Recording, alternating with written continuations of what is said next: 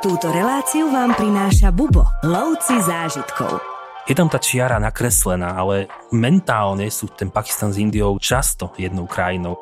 Prechádzali teda po obchodné cesty, dokonca niektoré trasy odbavnej cesty. Alexander Veľký prechádzal Pakistanom. Pakistan má tiež stigmu nebezpečnej krajiny, má takú stigmu terorizmu, teroristických útokov. Nedaleko je Afganistán, čiže naozaj už tradične nestabilná krajina a to všetko vplýva na ten obraz Pakistanu.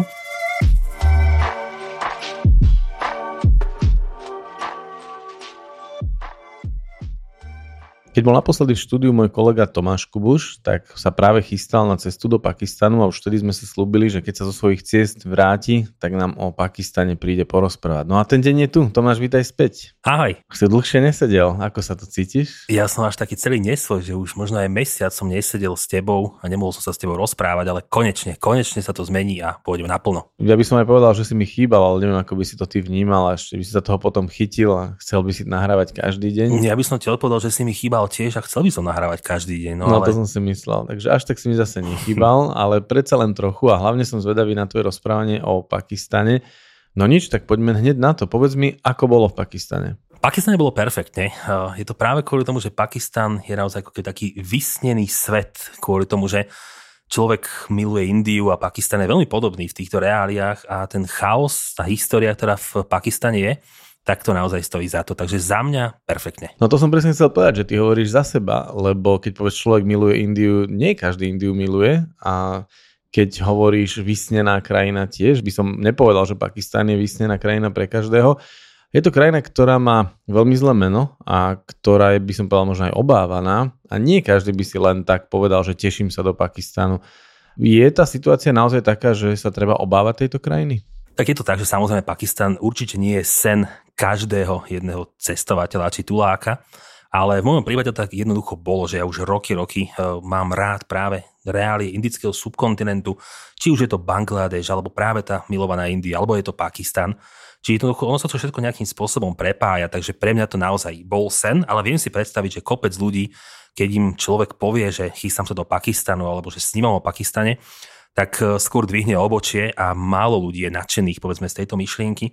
A je to presne kvôli tomu, že ten Pakistan jednoducho, on bol roky takou, nenazvem to, že nedostupnou krajinou, lebo dalo sa stále cestovať do Pakistanu, ale bolo to komplikované aj z hľadiska bezpečnosti a týchto rôznych vecí a naozaj to zlé meno, ktoré Pakistan má, ono podobne ako Irán, aj Irán to zlé meno má, tú stigmu si nesie dlhé roky, hoci Irán sa nám mhm. otvoril mm-hmm. pred pár rokmi, viac a viac ľudí do neho chodí, viac a viac ľudí spoznáva, že tá krajina je trošku iná ako v médiách. No a Pakistan má toto isté, ale možno ešte trošku horšie, kvôli tomu, že Pakistan má tiež stigmu nebezpečnej krajiny, má takú stigmu terorizmu, stigmu teroristických útokov, Nedaleko je Afganistán, čiže naozaj už tradične nestabilná krajina a to všetko vplýva kvázi na ten obraz Pakistanu. No a Pakistan má samozrejme svoje muchy a Keby som povedal, že je to bezpečná krajina alebo najbezpečnejšia krajina, tak by som klamal, čo by som nemal. A tým pádom poviem, že Pakistan nie je najbezpečnejšou krajinou sveta, ale je to krajina, kde sa dá fungovať. A najmä tá situácia sa zlepšila za posledné 2-3 roky. Čiže už sa cestuje do Pakistanu, nepoviem, že bežne, ale už je to vnímané kvázi aj nejakých cestovateľských kruhov ako normálna záležitosť, hoci stále tá bezpečnosť môže byť na niektorých miestach naozaj problém. Ja si myslím, že pri tej bezpečnosti môžeme chvíľku ostať a možno by bolo fajn, keby si nás trošku uviedol do toho sveta, do tej problematiky, že čo tam vlastne je to nebezpečné, prečo sú tam útoky, kto by sa mal obávať, kto by sa nemal obávať, alebo na akých miestach sa pohybovať, na akých radšej nie. Čo tam vlastne deje, že prečo sú tie obavy naozaj opodstatnené? Ono naozaj, Pakistan je krajina, ktorá je akousi skladačkou eh, z jednak rôznych národov, Jednak e, tu boli rôzne historické krivdy a je to krajina, ktorá je moslimská. Ten islam, ktorý je v Pakistane, je prevažne sunnický a veľmi konzervatívny miestami. Je zase naviazaný práve napríklad na paštúnov, ktorých máme jednak v Pakistane, jednak v Afganistane a tým pádom s tým súvisia rôzne problémy. Jedným z tých problémov je práve napríklad aj e, samotné videnie islamu, že práve tie veľmi konzervatívne, alebo nazval by som to možno až také ultrakonzervatívne a ultraortodoxné islamské smery, tak tie zase veľmi ťažko a veľmi citlivo vnímajú povedzme tie liberálnejšie smery islamu, alebo napríklad sufizmus, ktorý je tiež zakorenený v rámci Pakistanu. Sufizmus máme taký mystickejší islám, ktorý sa spája mm-hmm. s hudbou, so spevom, kavali, veľmi eh, tradičné sufijské svety, niektoré majú tieto vystúpenia. A práve táto ultraortodoxná partia, ktorá v Pakistane má veľmi silné meno, tak e, tí často útočia práve na tieto minority, aj keď sú samozrejme v rámci moslimských minorít, ale stále minority. Potom tu máme problém napríklad medzi moslimami a kresťanmi, že kresťania sú tiež minoritou v rámci Pakistanu, čiže občasné útoky máme aj v rámci týchto komunít. Sú tu nezabudnuté krivdy napríklad medzi Sikmi a medzi moslimami, lebo mm-hmm. Sikovia uh, niekedy prevzali ako keby vládu v rámci Pakistanu, napríklad v Lahore to máme. Lahore je také najhistorickejšie, najkultúrnejšie miesto. Viem, že sa o ňom ešte budeme baviť, lebo je to unikátne miesto. Mm-hmm. Leží kúsoček od Indie, čiže tá sikská populácia toho Panžábu, lebo sikizmus, alebo teda sikské náboženstvo vzniká práve tu v Panžábe, tak e, aj tí kedysi vládli moslimom a nerobili úplne ideálny svet e, pre nich, takže toto je zase taká pomsta voči týmto komunitám. Potom tu máme dokonca nepokojnú provinciu, ako je Balučistán, ktorá by sa najradšej otrhla od Pakistanu, čiže zase balučskí rebeli niekedy robia útoky, aby upriamili pozornosť na svoju vlastnú agendu. Máme tu potom práve tie rôzne kmeňové oblasti, ako je údolie Svat, ktoré bolo veľmi radikálne napríklad a množstvo oblastí, ktoré sú v tesnej blízkosti s afgánskymi hranicami, tak zase tam ten radikalizmus naozaj rástol ako huby podaždia, prechádzali ľudia za hranice do Afganistanu prechádzali do rôznych bojov, ktoré v Afganistane boli už prakticky od tých občianských vojen. Už od 79.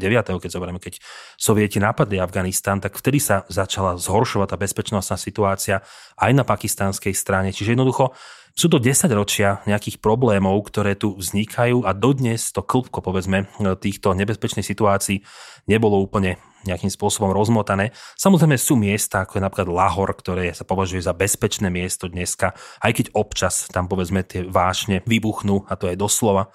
Islamabad mm-hmm. ako hlavné mesto je tiež považované za bezpečné mesto, alebo Rawalpindi. Ale potom máme napríklad Karachi, ktoré je najväčšie mesto dnešného Pakistanu, má cez 20 miliónov obyvateľov. Dlho, dlho bolo považované za nebezpečné mesto. Už aj dneska sa do Karachi cestuje, dá sa vychutnať toto mesto. Pešavar bol dlho ako keby taký off-limit. Dalo sa ísť samozrejme, ale na vlastné riziko a dneska je to tak spravené, že môžete do Pešavaru prísť a pozrieť si tie historické pamiatky, ochutnať street food pešavársky. Čiže jednoducho tá situácia sa zlepšuje, ale stále je dobré mať na pamäti to, že sa môže kedykoľvek a veľmi rýchlo zvrhnúť. Mm-hmm. To je ako niečo Irak, ako dnešný Irak, že tiež roky, roky sa nemohlo do Iraku cestovať, aby to bolo bezpečné. A dneska už aj my napríklad robíme cesty do Iraku prakticky od Mosulu do Basry a vieme, že si to môžeme dovoliť a vieme, že je to OK a vieme, že tam uvidíme kopec veci. A to isté je dnešný Pakistan, že má tam stále, stále takúto bezpečnostnú hrozbu, ale tá situácia sa za tie posledné roky tak rapidne zlepšila, že už si človek Pakistan dokáže vychutnať. Poďme sa na to pozrieť takými očami niekoho, kto naozaj nevie, ako by mohol Pakistan navštíviť. Je to krajina, kde si kúpim letenku, vybavím víza, buknem si ubytovanie a idem, alebo je to krajina, kde potrebuješ mať miestnosť prievodcu, kde potrebuješ mať agentúru, ktorá ťa ňom prevedie, potrebuješ mať možno nejakú ochranku alebo niekoho, kto s tebou navštívi tieto miesta. Ako sa to dá navštíviť očami niekoho, kto netuší? No, keby som sa pozrel očami človeka, ktorý netuší o Pakistane nič, tak samozrejme tou najjednoduchšou voľbou je cestovná kancelária alebo sprievodca, ktorý sa vyzná v reáliách Pakistanu. Keď budeme skúsenejšieho cestovateľa, tak e, Pakistan je naozaj tou krajinou, ako sa aj ty spomenul, že môžem si teraz kúpiť letenku do Pakistanu, víza do Pakistanu si vybavím online, čiže veľmi jednoducho zaplatím cez internet, počkám 2-3 dní, dostanem vízový papier, môžem si ho vytlačiť a môžem prakticky hneď cestovať do Pakistanu. Hotel si nájdem kdekoľvek, takže naozaj akože z tohto hľadiska pre toho skúsenejšieho cestovateľa je Pakistan krajinou, ktorá je bezproblémová z hľadiska vybavovania povedzme takýchto formalít. Ak človek samozrejme o Pakistane netuší nič a má to byť, nazvem to, že jeho prvá krajina v Ázii, možno to nie je úplne najlepší nápad, lebo ho to zomelie v rámci toho chaosu je tam veľké množstvo hluku, trúbenia. Ak človek bol v Indii, tak je pripravený na to, čo tu bude, ale Pakistan je v tomto trošku intenzívnejší a dokonca mhm. Bangladeš mm-hmm. je ešte intenzívnejší ako Pakistan. Čiže je veľmi dobré, keď človek má skúsenosti pri cestovaní v rámci subkontinentu v týchto krajinách. Ak nemá, tak naozaj ten kultúrny šok, o ktorom sa často hovorí, tak v Pakistane ho zažije človek naozaj že na vlastnej koži. Čiže dneska je jednoduché cestovať do Pakistanu, ale samozrejme vždycky je výhodou buď veľa o ňom vedieť, alebo mať so sebou človeka, ktorý o ňom veľa vie. Pretože keď kráčate aj miestom ako je Lahor a neviete, že to bolo kedysi ano. mugalské mesto a že tie minarety patria mešite Báčahy, ktorú postavil Aurangzeb. A prečo práve Aurangzeb? A je to zvláštne, alebo to nie je zvláštne? Áno, zvláštne to je, lebo Aurangzeb nikdy nebol architekt a práve v Lahore sa v úvodzovkách vybúril v architektúre a nechal po sebe unikátne dedičstvo. Čiže dokáže vám ten sprievodca, ktorý miluje Pakistan, navodí tú atmosféru tých príbehov, ktoré si vy dáte dokopy do nejakej tej peknej pavučiny, do nej sa obalíte a zrazu máte aj z toho Lahoru, aj z toho Pakistanu úplne odlišný pocit, ako keby ste v ňom boli sám, túlajúca, bez znalosti akýchsi mm-hmm. reálí a podobne. Čiže na tom veľmi záleží a práve Pakistan je tá krajina, kde na tom veľmi záleží, aby ste vedeli, čo sa deje okolo vás. Ja som práve skôr naražal na to, či tá krajina už je pripravená aj na cestovateľov, ktorí prídu po vlastnej osi a všetko si riešia sami. No a spomenul si príbehy a príbehy sú práve to, čo ty viem, že rád vyhľadávaš a my sme samozrejme tiež lovci zážitkov a k najkrajším zážitkom z patrí práve kontakt s miestnym obyvateľstvom alebo s miestnymi ľuďmi. Ako reagujú Pakistanci na turistov v tomto momente, alebo ako ťa tam vnímali, aké boli reakcie? Je to obyvateľstvo kontaktné, rado sa dá do reči s turistami? Čo sa týka Pakistancov ako ľudí, tak uh, sú extrémne milí. To som ani ja sám nečakal, keď som išiel prvýkrát do Pakistanu, že ako budú ľudia úplne reagovať, lebo na Indov som zvyknutý, Indov mám veľmi rád a od Pakistanu som čakal niečo podobné, ale nevedel som, že miestami dokážu predčiť, povedzme až samotných Indov, miestami dokonca v mojom vlastnom pomyselnom mm-hmm. rebríčku preskakovali aj Iráncov alebo Turkov, ktorých tiež mm-hmm. mám veľmi rád a je to krajina naozaj kontaktná. Nie je to krajina pre radikálneho introverta, ktorý chce mať pokoj od všetkých. To sa nedá v Pakistane, pretože Jasne. v Pakistane stačí výjsť na ulicu. Opäť zoberme napríklad Lahor, lebo Lahor je fakt perfektné miesto, kde máte labyrint starých uličiek a to znamená, že aj obrovské množstvo ľudí sa v nich bude motať a túlať. A stačí výjsť na ulicu a hneď máte kontakt, hneď sa pri vás niekto pristaví a nie je to taký ten kontakt, nazvem to hlúpo, že egyptského typu, že vám chce predať voňavku alebo koberec, lebo jeho bratranec má dielňu s papierusom, to vôbec nefunguje v Pakistane. Skôr je to o tom, že odkiaľ si, zo Slovenska, kde je Slovensko, je to v Amerike, dokonca aj také otázky často padajú, že oni nevedia, že mm-hmm. kde je Slovensko. Československo sem tam už zapáli nejakú tú pomyselnú sviečku so s tým svetielkom, ale stále je to také tápanie. Keď sa už povie, že je to nedaleko od Nemecka, tak už sa aspoň trošku mm-hmm. tuší, ktorým smerom. A hneď, či ideme na čaj, či ideme na lasy, či, či ma môže niekto pozvať na raňajky alebo na obed, alebo jednoducho chce si ten človek pohovoriť a alebo chce iba fotografiu od vás. Alebo veľakrát sa stane to, že iba kráčate, niekto vás zastaví a on nevie po anglicky vôbec a vy tiež nehovoríte urdu, ale jednoducho chce, naznačiť vám fotografiu, on sa vám niekde postaví, odfotíte ho, ukážete mu, ako ste ho odfotili, potladka vás po ramene, podá ruku a odíde. A jednoducho on sa teší z toho, že sa s vami stretol, vy sa tešíte, že máte niekedy peknú fotku kopec krát sa stane že to, on že... sa chce fotiť na tvojich fotografiách, že ti chce zapozovať? Áno, on nechce, aby som ho odfotil ja jeho mobilom, ale jednoducho chce, aby som mm-hmm, ja mal mm-hmm. pamiatku, že my sme sa stretli. To je pekné. Takže veľakrát naozaj človek stretne veľa, veľa ľudí. A bez toho, aby chcel nejaký bakši? Že on nechce, proste... to, Pakistanci nechcú nič. Pakistanci sú práve v tomto ešte wow. úplne, že obrátený, lebo mne sa stalo veľakrát, že som prišiel a jedol som na ulici, chlapík mi povedal, že túto majú veľmi dobrý cícer jedlo zvané čana, tak som si ho objednal, dal som si ho a teda, že koľko to stojí a že nič. A že jakže nič, tak musím vám niečo zaplatiť. Nie, ty si host, ty si v Pakistane, tak vítaj v Pakistane. A nemohol som wow. zaplatiť. A potom som prešiel o tri ulice ďalej a tiež som si fotil street food, pozeral som sa, že čo tam varia, chlapík mal taký nejaký vývar s kuracím mesom, tak som mu len tak názrel do toho, že čo má a on mi hneď ukázal, že toto je kura, toto je kariomáčka, že či chcem tak som bol taký, že však jedol som pred chvíľočkou, ale však ochutnať ochutnám, že dobre, nech mi dá nejakú malú porciu. Dal mi malú porciu, malú myštičku, opäť pýtam sa koľko. Nič. Ty si v mm. Pakistane, mm. vítaj. A jednoducho toto zažije človek trikrát za hodinu. A nepoviem, že teraz všetko v Pakistane zadarmo, to aby nevznikla taká tá ilúzia toho, ale si to tak zrazu pekne namieša, že trikrát za tú jednu hodinu som zrazu pil zadarmo čaj, jedol som cícer, jedol som kuracie kary a nikto odo mňa nič nechcel. A človek sa naozaj tak niekde sadne na múrik a potom vníma tých ľudí, že prečo sú vlastne takí. A ono je to zaujímavé, práve t- tento región je naozaj zvláštny, že aj keď ste v tom Iráne, v Uzbekistane, aj v Afganistane, tak tí ľudia často od vás nechcú nejaké peniaze alebo nemajú tie bočné úmysly a skôr chcú vás pohostiť. A toto je pre nich strašne taká mm-hmm. ako mhm. keby zvláštna a zaujímavá črta, tá pohostenosť, ktorú Pakistan v sebe má. A ja som bol naozaj z toho unesený, že veľa ľudí chcelo sa so mnou rozprávať, chcelo sa so mnou fotiť.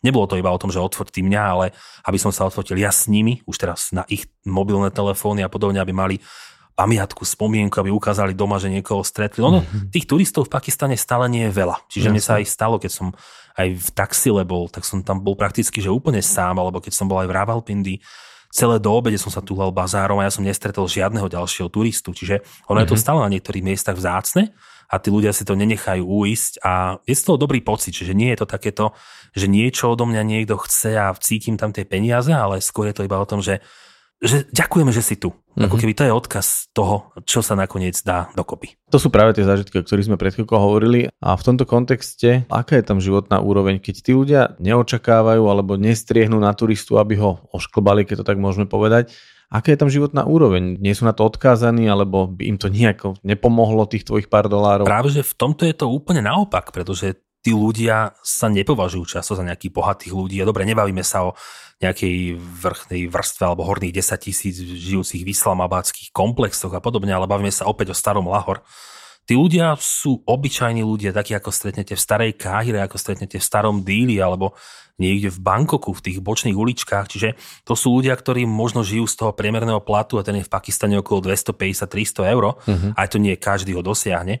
Čiže tým ľuďom by určite pomohlo to, keby som im ja teraz dal túto 5 dolárov za niečo, tu 3 doláre a podobne. Čiže nie je to o pohrdaní tými peniazmi, ale je to to, že je to v nich, že oni vás nevidia ako peniaze. A to je práve krása krajín, ktoré nie sú poznačené Áno, tým turizmom, ako to takto nazvem.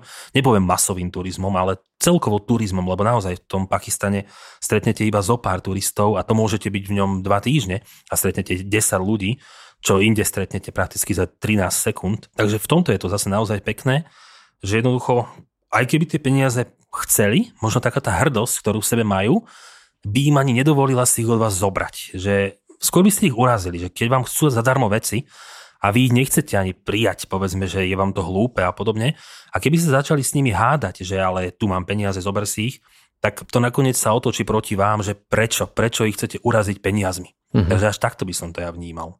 Ako majú oni svoju menu, alebo ako tam funguje tento systém, že karty a takéto veci asi ešte nie sú úplne každodenná vec? Tou pakistanskou menou je pakistanská rupia, čiže podobne ako má India rupiu, mm-hmm. tak uh, máme v Pakistane. Uh, ten kurz je dneska, takže za 1 euro okolo 280-290 rupí, takže aj tam to trošku padá.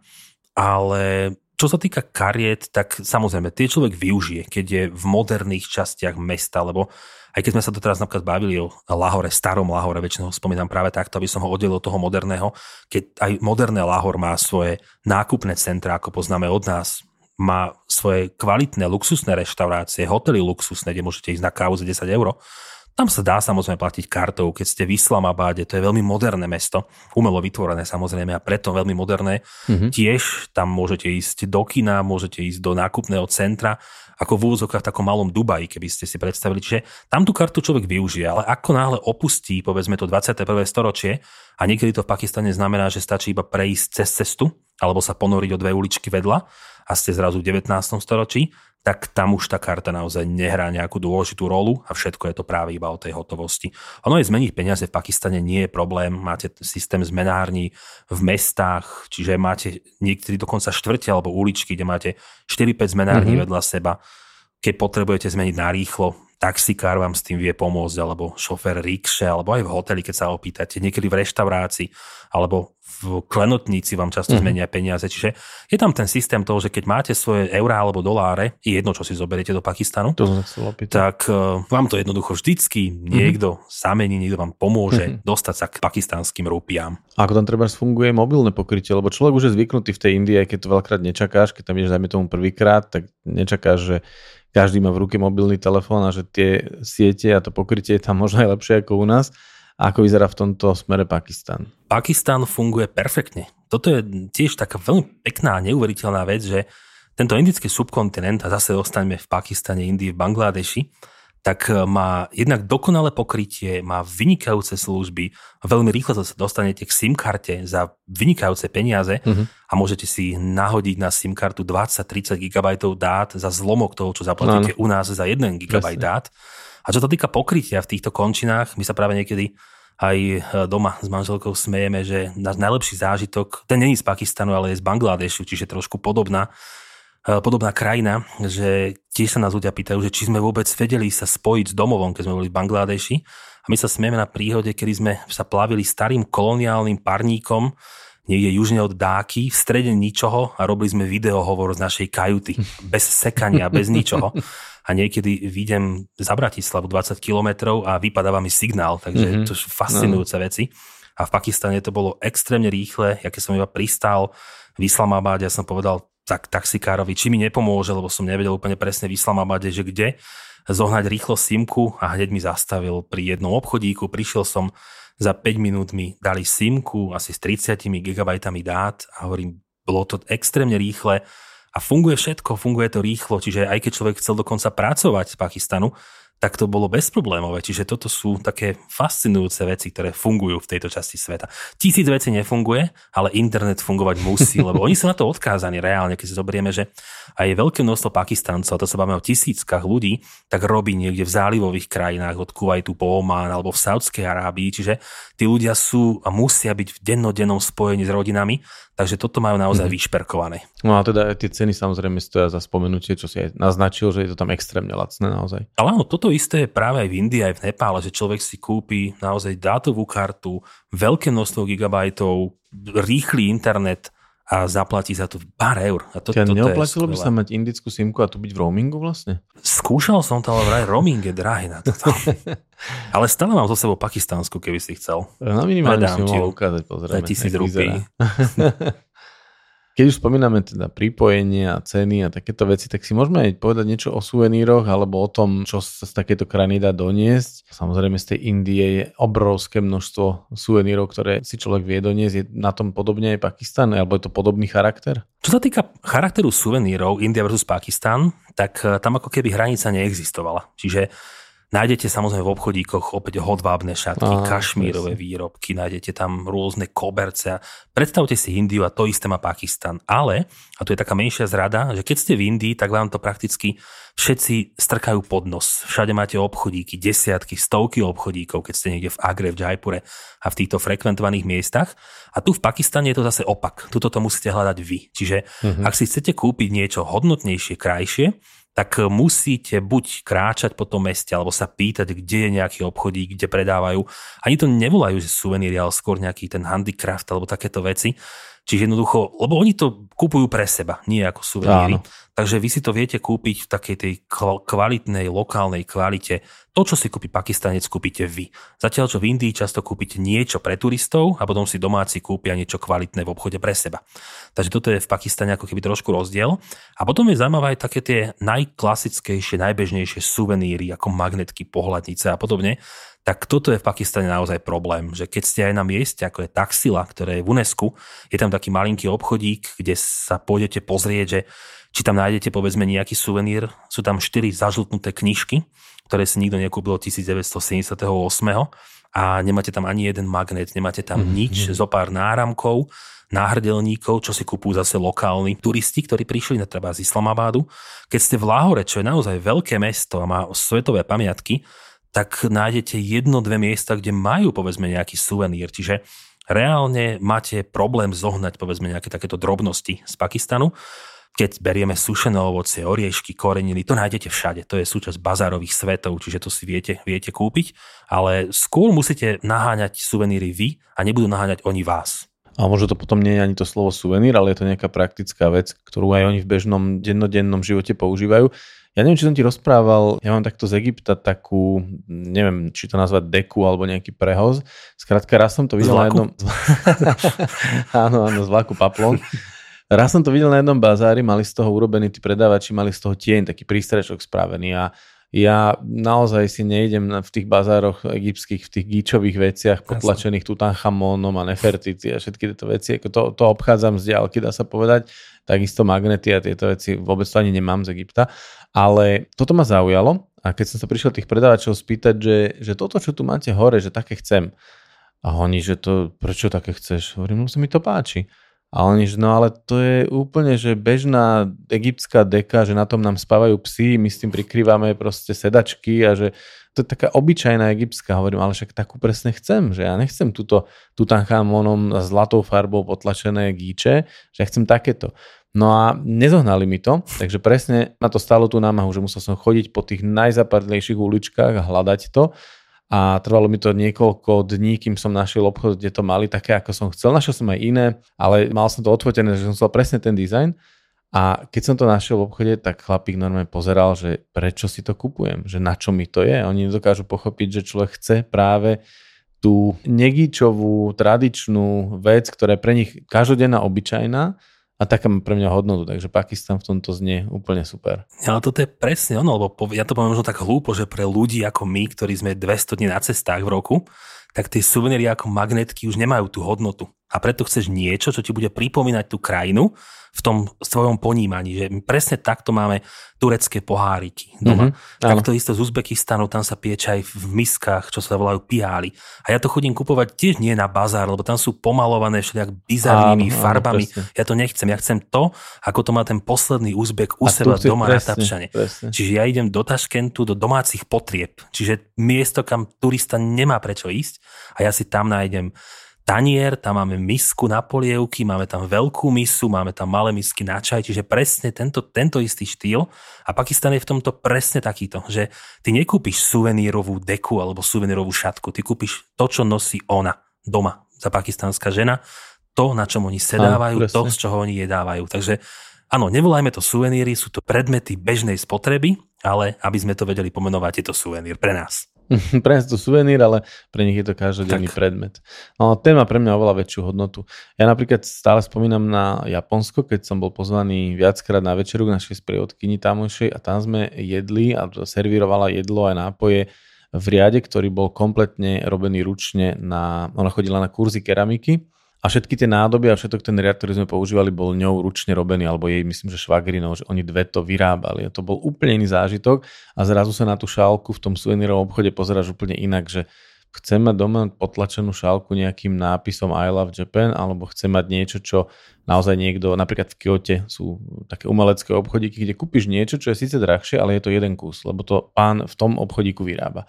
A máš jeden jedinečný kus, dajme tomu. Takže to, tomto Pakistan znie super a viem si predstaviť sa tam prehrabávať v týchto obchodíkoch, kde to naozaj vyrábajú domáci a používajú to tiež domáci každodenne. Áno, lebo no svojím spôsobom to je tiež zážitok. Nájsť niečo unikátne, niečo typické, niečo neturistické. Čo naše obľúbené zjednávanie? Funguje to tam, alebo tým, že sú takíto, akí sú, že možno, že je tam cena pevná? Ako to funguje? Nie, zjednávať sa musí. To sme na subkontinente, čiže to no. ako v Indii zjednávate, tak budete zjednávať v Pakistane. Aj keď vám dajú veľa vecí zadarmo, pozú vás na čaj zadarmo a podobne, aj napriek tomu chcú, aby ste zjednávali a to, čo stojí tisíc rupí, nebude stať tisíc rupí, bude stať 650 ale ak nebudete zjednávať, tak budete platiť tisíc. Takže zjednávať všetko, v úzovkách neživé, nezjednáva sa klasika, nezjednávate si čaj, nezjednávate jedlo na ulici, alebo drobnosť, ktorá sama o sebe už stojí 12 centov, čiže Jasne. nebudem krvopotne bojovať za 10 centov, nemá to logiku ani zmysel, aj keď žiaľ niektorí ľudia to stále robia, ale zjednávať určite treba, keď si idete kupovať šatky, koberec a takéto pekné veci, tak zjednávať. S rozumom zjednávať, zabaviť sa pri tom ale zjednávať. K tej polovičke sa dostať, alebo ako hovoríš 1000 na 650, je to tak, že dostaneš sa na polovičku? Tá alebo... polovička je taká možno pre mnohých vytúžená méta, ale ja to skôr stále vidím, že z tých 1000 na 700, na 650. Tretinu, tretinu no, dolu. Uh-huh. Ja si myslím, že to je fér, že človek ano. ušetrí vo svojom ponímaní, vie, že zaplatil menej, vie, že preplatil stále, ale vie, že zaplatil menej a tá emocia vyhráva. A hlavne je ten zážitok z toho zjedávania, to sme si už viackrát hovorili podcastoch našich, že keď sa to robí s rozumom a priateľsky, tak si odneseš okrem toho predmetu, ktorý si kúpil, aj nejakú spomienku a nejakú emóciu. Aj ten príbeh. Na príbeh.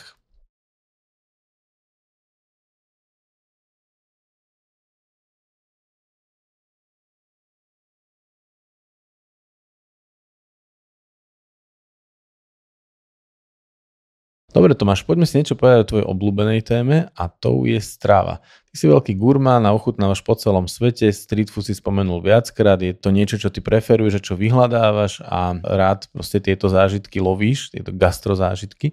Ako vyzerá taký prierez stravy v Pakistane? Tiež by sa to dalo prirovnať k Indii?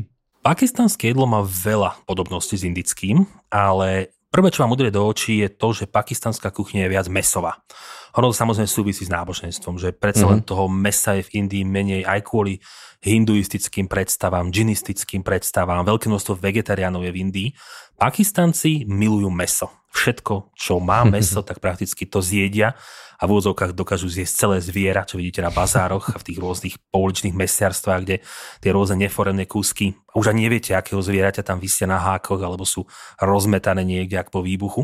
Takže to meso je naozaj najdôležitejšie a s tým súvisia rôzne kebaby. Čiže samozrejme, keď si zoberieme tú indickú mesovú kuchyňu, taký ten mletý sík, kebab a podobne. To všetko nájdeme v Pakistane, len tých druhov kebabov je viacej. Čiže máme tu kebaby, ktoré sú buď kúskové, niečo na spôsob stredoazijských šašlíkov, alebo mleté kebaby, eh, čo vyzerajú povedzme ako čevapčiči, alebo na takýto mm-hmm. štýl.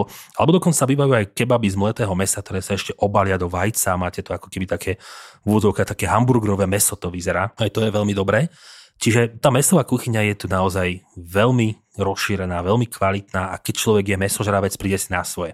Aj napriek tomu, keď človek nechce stále jesť meso, tak nemusí. A to je práve tá výhoda, že ten Pakistan má v tých svojich jedlách kopec zaujímavých vecí. Nájdete tu rôzne e, druhy také ako keby kaší, alebo jednoducho z rôznych strukovín, alebo z fazule, z cíceru a podobne. Uh-huh. A čo mne napríklad veľmi chutilo, boli tradičné pakistanské raňajky, to som si potom ulietaval na tom a hľadal som ich práve niekde na ulici v tých pouličných obchodíkoch maličkých, uh-huh. anonimných, ktoré ani nemajú meno, ani na mape by sa nič nevedel trafiť, uh-huh. to len vyslovene, že ide človek rovno a 18 krát odbočí a potom sa zrazu ocitne na nejakej malej stoličke v v malom podniku, kde sú steny oprieskané, povedzme, farbou a ventilátor tam hučí. A to je jedlo, ktoré sa nazýva puri halva. To je najtypickejšie pakistánske raňajky. Puri to sú také placky, ktoré trošku pripomínajú ako keby naše langoše. Uh-huh. A halva, to je zase taká tá klasická sladkosť. Keď človek pozná halvu z Turecka, to je, toto je niečo iné. Toto je skôr taká kaša, trošku do krupicovej kaše, ale má to Aha. ten orientálny podtón s kardamomom alebo so škoricou, šafránom, rúžovou vodou. A k tomu, aby, aby ste nemali povedzme len tú placku s tou halvou, tak sa dáva ešte čana a čo, čana je práve cícer, často v takej kari omáčke. A k tomu, keď som... Ono často to funguje tak, že ten podnik robí iba to. Čiže vy keď si do neho sadnete, každý vie, čo chcete jesť. Vy nemusíte Aha. si ísť objednávať, že chcete placku a chalvu a toto. Nie. Vy ste si prišli sadnúť, púry halvačana a dostanete na stôl cícer, chalvu, dostanete práve tieto placky púry, k tomu vám donesú ešte trošku nakladanej cibulky alebo nakladaného manga. V no počkaj, takže to je viacero chodov, alebo to je, to je viacero sladké či slané? Slané a sladké. Čiže ty a to, to je... ješ v postupnosti, že najprv si dáš treba tú placku mm. s cicerom a zaješ to chalvou? tak teda to jedia domáci. Čiže napríklad, ja som, ja som videl domáci, že napríklad si naberali slanú placku, nabral si do tej placky kúsok tej sladkej hmoty ako Aha. halva a to si namočil do cíceru. Aha, Čiže vlastne okay. pikantné, slané, sladké, všetko v kope. Čiže kombinujete. A ono to vyzerá ako taký bizár, že prečo by som to mal jesť. Nám, nám to tak v napovedá, že zjem všetko a potom si dám sladkú chalvu, uh-huh. ako takú bodku. A potom to človek skúsi a ono to vlastne vôbec není zlé, takže uh-huh. tam som to kombinoval všelijakým spôsobom. Čiže to sú vynikajúce raňajky, alebo veľmi jednoduché raňajky, napríklad v Pakistane sú iba paráta a čaj. Paráta je tiež taký typ placky, ktorá sa robí. Robia ju práve pred vami, čiže je maximálne čerstva, je horúca a tu si vlastne len pravou rukou trháte a zabíjate ho čajom. V Pakistane sa pije čaj, ktorý je s mliekom, s cukrom, čiže taká tá klasická India v tomto ponímaní, keď sa berieme porovnávanie India-Pakistan ale nájdete fakt veľké množstvo zaujímavých jedál, jeden z takých typických, napríklad karahy, kedy máte tiež kúsky mesa, Môžu to byť napríklad jahňacie e, kúsky mesa alebo kuracie. Veľmi často práve majú, majú jahňacie meso. Toto milujú Pakistanci, ale aj tá kuracia verzia je fajn a máte to v takých rôznych orientálnych koreninách, e, v takej veľmi príjemnej omáčke s chlebíkmi. Tie chleby, ktoré napríklad majú ako sú nány, tie poznáme aj z Indie, ale tento mm-hmm. pakistanský nán je trošku iný. Hej, vo vizuále to vidíte. A keď sa potrie cesnakom, už ten samotný čerstvý cesnakový nán vám stačí. A k tomu ešte keď no. dáte karahy, takéto vynikajúce jedlo. Takisto ten pakistanský street food je zaujímavý v tom, že napríklad Lahor sa považuje za gurmánske mesto a pre mňa bol Lahor jedno z najunikátnejších miest, ktoré som videl nielen v Pakistane, ale keď zoberiem opäť subkontinent, že ja milujem miesta ako je Staré Díly alebo Kalkata, Mumbai alebo Bangalore práve kvôli tej foodie scéne, ktorá tam je a Lahor patrí medzi ne a naozaj špička v rámci gastronómie a len túlate sa, túlate a skoro všade niekto niečo je. Čiže na Lahor som miloval aj to, že som sa len túlal tými uličkami a ako som hovoril tú príhodu, že som ochutnával tu kuracie kary zdarma od toho chlapíka. Takisto som mal potom práve rôzne cícerové takéto kary alebo cícerové kaše, ktoré som ochutnával na ulici. A kde sa mi páčilo, tam som si sadol a vždy som si niečo objednal a tiež je tam ten pekný paradox toho, že aj keď človek jedol naozaj v tých mnohých pokutných podnikoch, kde hygienika by naozaj v úzokách drblo, tak uh, nikdy sa ním nič nestalo a už to prípisuje naozaj na vrúb toho, že človek cestuje mesiace a roky do Indie, do týchto krajín a už si na to telo nejako zvyklo, ale to jedlo je geniálne a Lahor je v tomto skvelý. Ne, nehovorím, že len Lahor, samozrejme, aj keď ste v iných mestách, tak sa nájete perfektne. Islamabad má kopec moderných reštaurácií, kde už môžete mať také tie moderné pakistánske jedlá, také tie rôzne fúzie s panázijskou kuchyňou a podobne. Ale či to chcete jesť v Pakistane, to je druhá vec. Že možno keď tam samozrejme človek už je mesiac, tak zasníva si nad niečím iným, ale keď ste v Pakistane prvý týždeň, druhý týždeň, tak stále vás to lága ochutnávať to lokálne jedlo a to je mimoriadne chutné. Alebo veľmi dobrý dezert ešte, čo som objavil tiež, čo som iba kráčal, opustil som Staré Lahore a zrazu taká partia chlapíkov mi tam kývala, tak som si išiel pozrieť za nimi, že čo tam majú a mali napríklad e, rýžu, ale rýža bola na sladko s nastruhaným kokosom, s mhm. kardamónom a škoricou. Si hovorím, že vyzerá to ako taký rozmlátený rýžový nákyp. Idem do toho. A tiež sme tam sedeli na takých malých drevených pníkoch, vedľa nás chodili kravy a bolo to perfektné jedlo. Normálne by som si ho dal znova. Ono magia toho street foodu alebo toho pouličného jedla, ja si teda myslím z osobnej skúsenosti, spočíva v tom, že tí ľudia to robia pre seba. Robia to pre svoju komunitu, robia to pre takých istých ľudí, ako sú oni sami. A keď ideš naozaj do reštaurácie, ako si ty povedal, že nemá žiadne meno, len niekde ideš, zrazu sú tam nejaké stoly, dymí sa z nejakého kotla a teraz sedia tam tí domáci a ty si to dáš, tak to sú absolútne nečakané chute a väčšinou to je veľmi lahodné. Čo ja mám skúsenosť, môže byť niekedy pikantnejšie. Áno, tá hygiena môže trochu pokrivkávať, ale keď človek cestuje viac, tak jednak je zvyknutý, jednak má rôzne očkovania, aby sa mu niečo nestalo.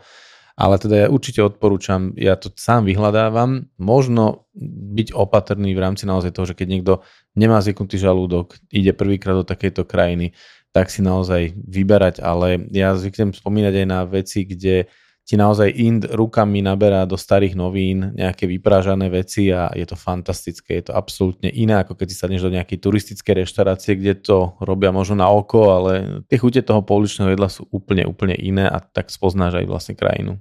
Ono je to presne ako hovoríš, lebo aj keď je ten malý street foodový stánok, ktorý tam už treba 30 rokov a keď 30 rokov robí to isté jedlo, tak to jednoducho musí robiť dobre. A keby nerobil, už by tam dávno už nestal. By tam a toto je tá pointa, že tí ľudia, a pre, aj Pakistanci, milujú jedlo a rozpráva sa o jedle. V tomto, v tomto je Pakistan s Indiou opäť strašne podobná krajina, že ja som to tak aj vnímal, že ten Pakistan s Indiou, že je tam tá čiara nakreslená, ale mentálne sú často jednou krajinou a to bolo na tom pekné aj vidieť, že ste na jednej strane hranice, na druhej strane hranice, ale veľa podobných situácií človek zažíva a obidvaja milujú teda jedlo a oni sú na to citliví a je to presne ako aj ty hovoríš, že oni robia pre seba to jedlo. Čiže to není o tom, že on tam bude mať teraz turistu a predá mu to za 10 dolárov a môže to odfláknuť. Nie. Ona nevie, že ten turista tam trafí a keď tam trafí, tak on nevie, že by mu mal dať nejaké iné jedlo, čiže dostanete presne to, ako to má chutiť uh-huh. s mhm. tými koreninami. Má to byť pikantné, bude. Má vás to páliť tak, že budete plakať, tak si poplačete. Ale jednoducho vy ochutnáte to to originálne, to autentické. A to je to, čo chcete, lebo keby ste chceli neautentickú pakistanskú kuchyňu, tak môžete ísť kdekoľvek. Kdekoľvek vám ju môžu spraviť.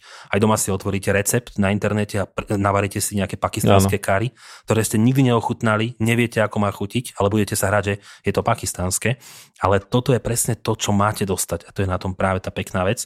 A tá hygiena samozrejme, že keď človek cestuje prvýkrát do Pakistanu, tak si bude dávať určite o mnoho väčší pozor na to, čo bude jesť. Aspoň prvý týždeň týždeň, sám to poznám na sebe, že keď som začal cestovať do, do týchto krajín, tak tiež ten prvý týždeň bol taký oťukávací, môžem, nemôžem a človek sa napočúval veľa zlého, že ho čokoľvek zje, tak mu bude z toho zle. A nakoniec zistí, že úplne to tak nie je a potom naozaj niekedy ten senzor absolútne vypne. My sme tiež takto stáli niekde, keď hovoríš práve tú Indiu, že tými rukami špinavými do papierového obalu alebo do novín a my sme takto stáli v Jaipure niekde na kryžovatke tuk-tuk nám tam zastavil, bola červená, chodil chlapík s kýblom a rukou naberal to, čo bolo v kýble a dával to ľuďom do rúk. A my už sme v Indii aj tretí týždeň cestovali, tak sme tak automaticky vytiahli všetci ruky z tuk-tuku, každý dostal do dlani niečo, dal si to do úst a bolo to dobré, nevieš, čo to bolo dodnes, iba vieš, že si to jedol na kryžovatke z vedra.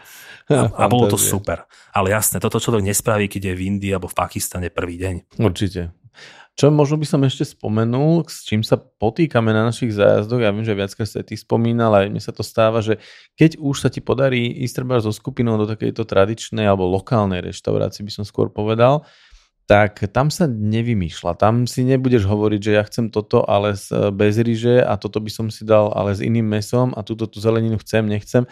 Tam je to presne, ako si ty povedal, že oni robia väčšinou jedno jedlo, a ty prídeš, sadneš a dostaneš ho na tanier. Tam sa nevymýšľa, lebo oni robia dlhé roky to isté a ty tam na to ideš. Našťastie to tak je, lebo si no. predstav, že by si v tom street foodovom stánku mal ísť začať rozprávať tomu majiteľovi, že ty síce chceš ten cícer, ale nechceš tam to čili. A on čo s tým má spraviť, keď je to varené, varené v ňom? Zahrniec, tak ja som raz, tak to bolo vo Vietname a tiež náš jeden bývalý sprievodca chcel fo ale nechcel ho s mesom. Ale mm-hmm. ten mhm. vývar je s mesom, takže čo ti dám z toho fo? Tak iba rezance. Mm-hmm. Tak mhm. potom to, je to fo, alebo to nie je fo. Čiže jednoducho. No, áno. áno, čím menej sa vymýšľa, tým je to jedlo chutnejšie. A keď ti nevyhovuje tento podnik, tak treba ísť do iného, kde ti to bude vyhovovať. Tak. No. A ešte veľkým špecifikom v Pakistane je to, že často sa nedáva príborom. A to je pre našinca niekedy problém, mm-hmm. niekedy šok, že dostaneme to jedlo, aj tu puri halvačana a všetko, a máš na to iba svoju pravú ruku. Takže mm-hmm. vždycky každý podnik, aj ten najmenší, má nejaké umývadlo, čiže každý si vždycky pred eh, jedením umýva ruku a tou pravou rukou si už pekne trháte, či už to je práve to púri, alebo si to namáčate do tohto a podobne. Čiže toto je niekedy problém pre eh, našinca, že jednoducho nie sú príbory. Oni ich nepoužívajú. Áno, v lepšej reštaurácii príbor dostanete, často nôž nedostanete aj napriek tomu, dostanete lyžicu a vidličku zase ďalší problém teda vznikne a niekedy je veľmi ťažké vysvetliť, že to, jednoducho to tí ľudia nepoužívajú. Mm-hmm. A takto nepoužívame ani my. Čo sa stane? Veď si umiete ruky, najeme sa, máte o zážitok návyše, jedli ste v Pakistane street food lahorský rukami, veď to je super zážitok, doma to budete rozprávať a fungujeme ďalej, ale niekedy sa s tým bojuje. Čiže znova paralela s Indiou. Srilančania dokonca zvyknú hovoriť, že to jedenie rukami má vplyv na to, ako to jedlo chutí, že ty si jednoducho inak namiešaš tú porciu, inak oni majú to presne systém, jak si zhrňajú s tou rýžou, si vytierajú rôzne šťavy, rôzne chute a potom aj to, ako si to vložíš do úst, na to je spôsob jednoducho jedenia. A oni tvrdia, že aj v tom je zakliata tá, tá chuť toho jedla práve. Takže aj toto má svoj význam.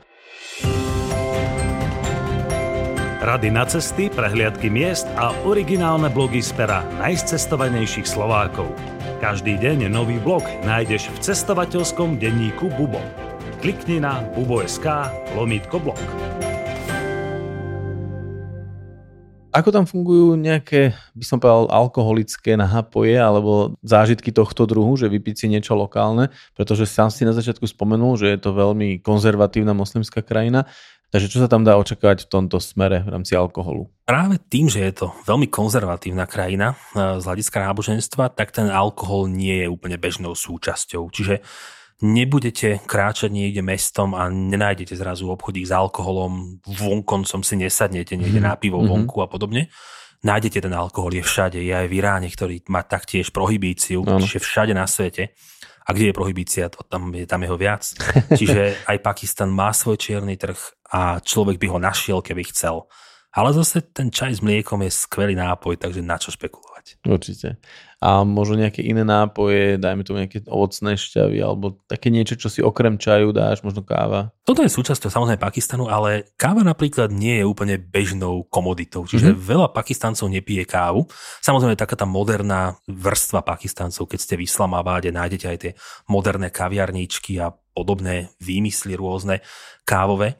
Čiže to všetko tam je, ale v bežnom svete, niekde v starom meste, či už to je Ravalpindi alebo Pešavar, tak tá káva tam nebude úplne, povedzme, 100% nájditeľná. Ale tie rôzne juicy z ovocia, to vám samozrejme všetko vynahradí. Granátové jablka sú mm-hmm. geniálne v týchto, týchto končinách, čiže či už to bude tento, alebo to bude eh, iné ovocie, alebo veľmi obľúbené sú jogurtové nápoje, lasy napríklad. Čiže keď má človek rád lasy, je to jogurt s vodou, so solou, niekedy dokonca dávajú štipku mety. Mm-hmm. Alebo potom môže byť lasy aj ovocné, že má to ten jogurtový základ, ale potom je tam ešte mango pridané. Čiže mm-hmm. to sú také tie osviežujúce letné nápoje a väčšinou sú to práve juicy čaje a toto lasy ako také najbežnejšie, čo nájdete na ulici. Poďme si niečo povedať o počasí, pretože Pakistan je krajina, ktorá sa ťahá v podstate od pobrežia až po vysoké hory takže to počasie tam zrejme bude veľmi rôznorodé, ale keby si mohol taký nejaký, či už ročný, alebo nejaký geografický prierez s tým počasím v Pakistane? Presne to, že Pakistan je obrovská krajina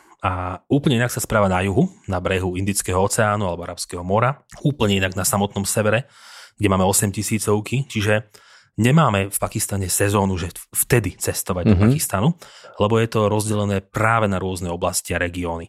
Keď zoberiem tak akože nejak obšírne, tak zoberme, že práve taká jar alebo jeseň sú veľmi ideálne na spoznávanie Pakistanu, ak chcete spoznávať pamiatky. Ak chcete ísť napríklad do miest, ako je Karáči alebo hľadať stopy Mohenjo-Daro, Harapi, zastaviť sa v Multane pri hrobkách, Lahore alebo Islamabade, Taxilu či Pešavar, to je presne to obdobie, kedy tam chcete byť, lebo nemáte tam povedzme veľké horúčavy, leto je pomerne horúce, už taký máj začínajú horúčavy, mm-hmm. takže keď zoberiete marec, apríl alebo potom následne september, október, to sú ideálne práve na spoznávanie.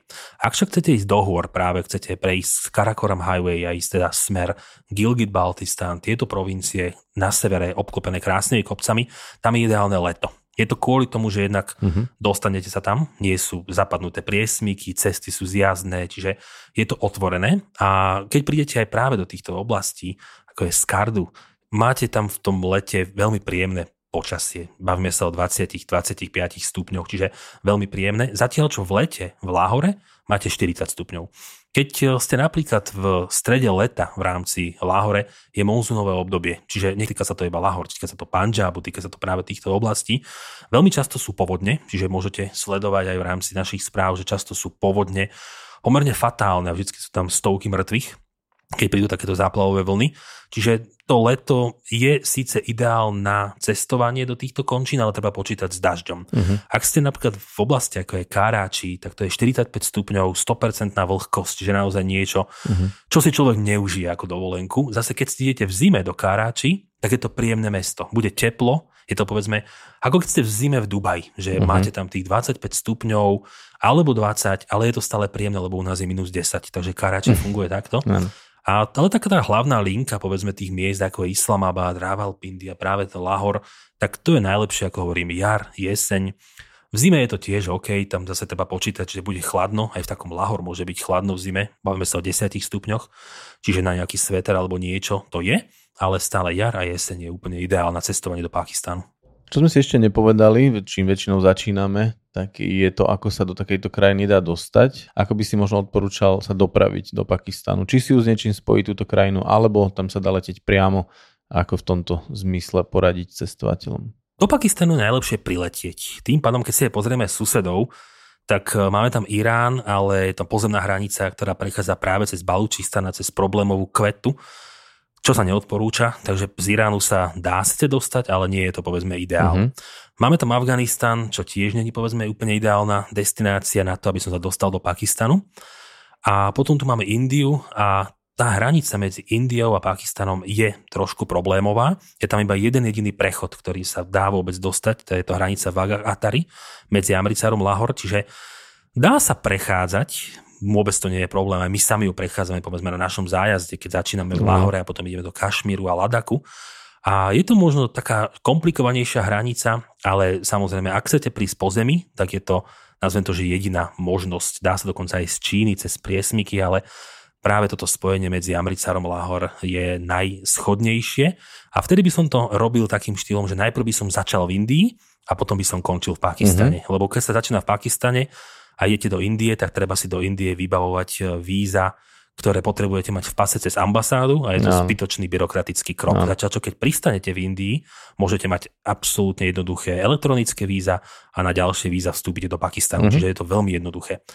A aj napriek tomu do Pakistanu priletieť je to najmenej, čo dneska viete spraviť. Už máme veľké množstvo leteckých spoločností, či je to Emirates, Qatar alebo aj Turkish, ktoré lietajú. To spomínam ja tie väčšie, lebo máme množstvo menších, ktoré no. lietajú, či už do Karáči, či už do Lahoru, Islamabadu, alebo do Pešaváru. Čiže viete si vybrať, kam chcete prísť, no a potom sa po krajine už viete rozbehnúť, kam, kam len pôjdete. Čiže akože dneska dostať do Pakistanu naozaj nie je žiaden, ale žiaden problém. Rozbehnúť kam? To by mohla byť ďalšia téma, ktorú by si mohol priblížiť. Čo všetko? Ty si už pár miest spomenul, ale samozrejme, čo všetko tu na cestovateľa čaká, čo sa oplatí vidieť, čo určite nevynechať akú trasu si zvoliť, alebo proste tieto, tieto veci, ktoré tam lákajú práve cestovateľov. Pakistan je krajina, ktorá vás vie zaujať históriou a prírodou. Čiže môžete si vybrať, že či chcete ísť po historické linky alebo prírodné a podľa toho samozrejme prispôsobiť mm-hmm. aj program, eh, ktorý robíte, alebo to viete spojiť, ak máte samozrejme veľa času. Keby sme išli z juhu, tak eh, samozrejme ten Pakistan tým, že je to veľká krajina, historická krajina, prechádzali teda to obchodné cesty, dokonca niektoré trasy hodvábnej ceste nám zasahovali do Pakistanu. Alexander Veľký prechádzal Pakistanom práve, keď sa snažil dobývať Indiu. Takže jednoducho tá história je tu obrovská a mhm. krásna. Mm-hmm. A keby sme teda išli z juhu, tak môžete začať napríklad v Karáči. Je to najväčšie mesto celého Pakistanu, 20 miliónová metropola, ako sme už spomínali. Je to miesto, ktoré nemá veľa pamiatok, lebo je pomerne nové nové z hľadiska, povedzme, keď to porovnávame s miestami ako Mohenjo-Daro alebo Lahor, ale má svoje také, také špecifické fluidum v tom, že je to obrovské, chaotické mesto a kedy dokonca bolo Karači hlavné mesto, takže aj to môže byť zaujímavé vidieť, že ako sa jednoducho transformovalo to menšie mesto, lebo keď si bol Karači malý prístav, do obrovitánskeho megalopolisu, ktorý v uh-huh. Pakistane máme. Potom vyrazíte na sever a dostávate sa do oblasti, ako je práve Mohenjo-Daro alebo Harappa. To sú civilizácie, ktoré vznikali v údolí rieky Indus. My často spomíname práve Egypt, staroveký Egypt a tie unikátne miesta, ako či už je to Gíza, alebo Sakára, Dášur, alebo to má neskôr e, Luxor a podobne.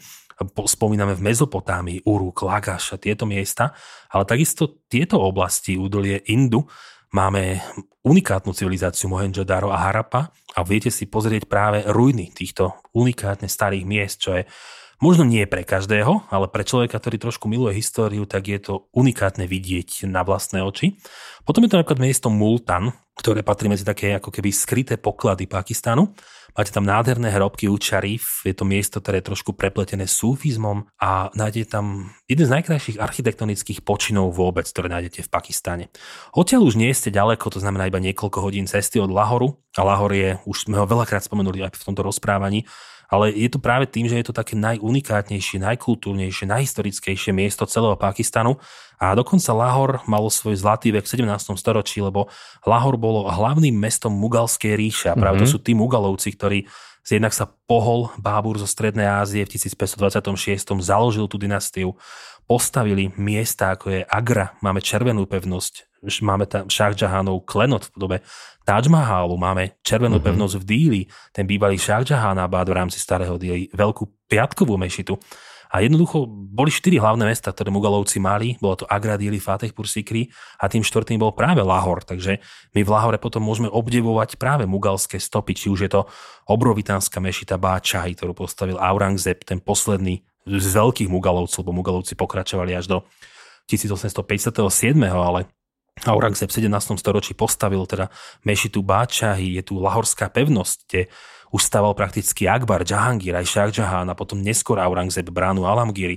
Čiže opäť taká tá spleť 20 budov dneska, ktoré vám porozprávajú tú históriu. Nájdete tu hrobky, unikátnu hrobku Jahangira, je to jediný mugalský panovník z tých veľkých mugalovcov, ktorý je pochovaný práve v rámci eh, Pakistanu, mm-hmm. čiže tiež unikátne miesto a leží v takej veľmi peknej záhrade, kde je pochovaný Yasif Khan, Nur Jahan, manželka Jahangira. Nur Jahan bola jedna z najvýznamnejších žien vôbec svojej doby. Bola to jediná mugalská žena, ktorá mala svoje vlastné mince s podobizňou, mm-hmm. čiže Každá tá hrobka opäť skrýva tie príbehy. Máte tam šalimarské záhrady, ktoré sú v UNESCO. Jednoducho, kam sa v Lahore pozriete a pohnete, tam natrafíte na históriu. Čiže v tomto je to miesto unikátne. Zaujímavým miestom je napríklad aj Islamabad, Práve kvôli tomu, že človek pochopí, že Pakistan má svoje moderné miesta, Islamabad bol ako keby umelo navrhnutý ako hlavné mesto, predtým bolo Kárači, ako sme si spomenuli, a dneska má Islamabad široké bulváry, štvrte posiate zeleňou, je to mesto, ktoré je pod kopcami, takým hlavným bodom je mešita kráľa Faisala, saudsko-arabského kráľa, je to taká unikátna, veľmi moderná mešita. A úplne iný Pakistan, úplne iný pocit z Pakistanu budete mať, keď uvidíte Islamabad. A keď si ho porovnáte s jeho dvojčkou, čo je Ravalpindi, prakticky len pár kilometrov odtiaľ stačí nasadnúť na motorku a za pár minút ste v Ravalpindi na bazároch, ktoré vás opäť pohltia tú svojou absolútne chaotickou atmosférou, pohľadáte v nej piatkovú mešitu, modrú mešitu, sadnete si niekde na čaj alebo nakúpite koreniny a Ravalpindi už má ten orientálny chaos. A potom viete pokračovať ďalej a ďalej znamená na západ do Pešaváru a to už je práve taká paštúnská oblasť, je to výpadovka na Chajbar Pass, hlavná cesta smer Afganistan, čiže Pešavar bol kedysi mesto, kde sa stretávali špióni počas vojny medzi Sovietmi a Afgáncami mm. v mhm. rámci Afganistanu. Stretávali sa tam novinári z celého sveta, vojnoví reportéri. Bolo to také mesto opradené legendami, takú tú nebezpečnú romantiku v sebe ukrývalo. Neskôr sa tam tá situácia zhoršila z hľadiska bezpečnosti, ale dneska opäť Pešavar je historické miesto, ktoré viete navštíviť. No a potom odtiaľ už môžete ísť rovno výpadovkou smer sever, smer Karakoram Highway, a pozrieť sa či už do bývalého kráľovstva Čitral, kde žijú stále Kajlášovia, to sú práve tí veľmi známi ľudia, ktorí majú niekedy blond vlasy, zelené oči, modré oči, čo sa traduje, že práve rôzni vojaci Alexandra Veľkého, ktorí ďalej to prechádzali, tak e, tu mohli zanechať svoj genofond, alebo niektorí tu mm-hmm. ostali a prakticky sa premiešali s lokálnou populáciou a stále sú to ako keby v úvodzovkách potomkovia Alexandra. Čo som ešte nespomenul v spojitosti aj s Alexandrom je miesto Taxila, to je kúsok od Islamabadu, a málo kto vie, že Pakistan bol kedysi buddhistickou krajinou a práve táto taxila vám to krásne ukáže, že keď tam prídete, nájdete tam stúpy buddhistické, veľkú stúpu Dharmarajika, mm-hmm. ktorá má 1700-1600 rokov a naozaj vám to dá taký pekný prierez toho, že ten Pakistan bol inou krajinou, neskôr prišiel islám, ten buddhizmus mm-hmm. tam trošku ostal, koexistoval, potom sa zatlačil, ale stále vám tam taxila jednoducho ukáže tú históriu, ktorá je zabudnutá No aby som teda pokračoval, tak idete hore Karakoramom a to už objavujete tie malé mestečka, malé dedinky. Tie cesty sú tam naozaj také vôzovka na spadnutie, že to sú tie známe obrázky, kedy váš autobus sa tam no. trasie a pod vami sú 800 metrové rokliny e, plus minus s krásnymi kryštálovými riekami. Potom prídete práve na Ferry Meadows, máte krásne výhľady na 8 tisícovky. Pakistan má aj horolezecké tromfy v sebe, má K2, má Nanga Parbat, čiže jednoducho, kto miluje hory alebo trekovanie v horách, tak Pakistan je malý kúsok rája. Takže opäť, či vás baví história, kultúra, príroda, aké všetko, tak Pakistan je naozaj krajina pre vás, ale stále si v nej viete vyberať veľké množstvo vecí, aby vás dokázala zaujať nielen na jednu návštevu, ale aby ste sa vedeli do nej a chceli do nej vrátiť. Ja si niekedy nesom istý, či je to krajinami, alebo či je to tebou, že dokážeš v každej tej krajine nájsť e, to, čo treba vidieť, ale každopádne v každej krajine je čo vidieť a ty o tom dokážeš veľmi pekne rozprávať. Čo ešte ma možno zaujíma, ako vyzerá náš zájazd, keď by si opísal nejakú trasu a prípadne ako ju absolvujeme. A ono tieto krajiny, človek si tam predstaví taký ten starý preklimovaný autobus, ako to vyzerá v Pakistane, ako sa tam prepravujeme my. Náš zájazd, čo robíme najčastejšie, tak máme také spojenie práve e, v Paki- s Pakistanom, s Kašmírom a s Ladakom, čiže spojenie Pakistanu a Indie.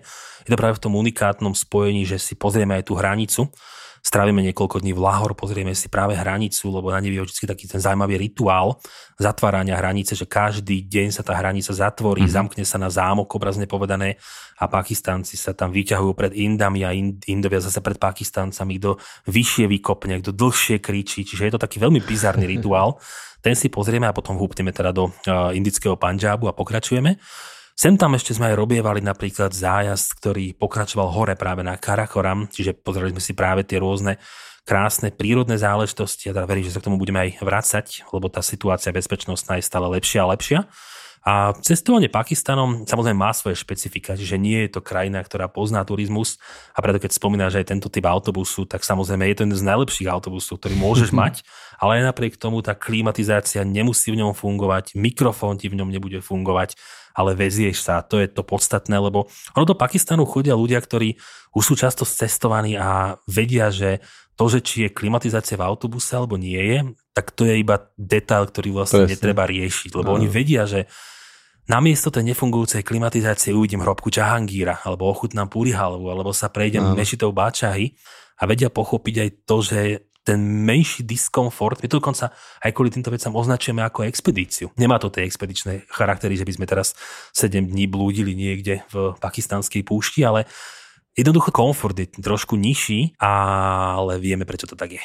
Presne, je to krajina pre tých, ktorí už vedia, čo hľadajú a ak tá klima funguje, je to príjemný bonus, ak nie, tak rátal som s tým princípe. Presne o tom toto má byť. No nič to máš, opäť to bolo pútavé rozprávanie a ja som chvíľkami mal len zavreté oči, iba som ťa počúval a všetko som si to vizualizoval a predstavoval.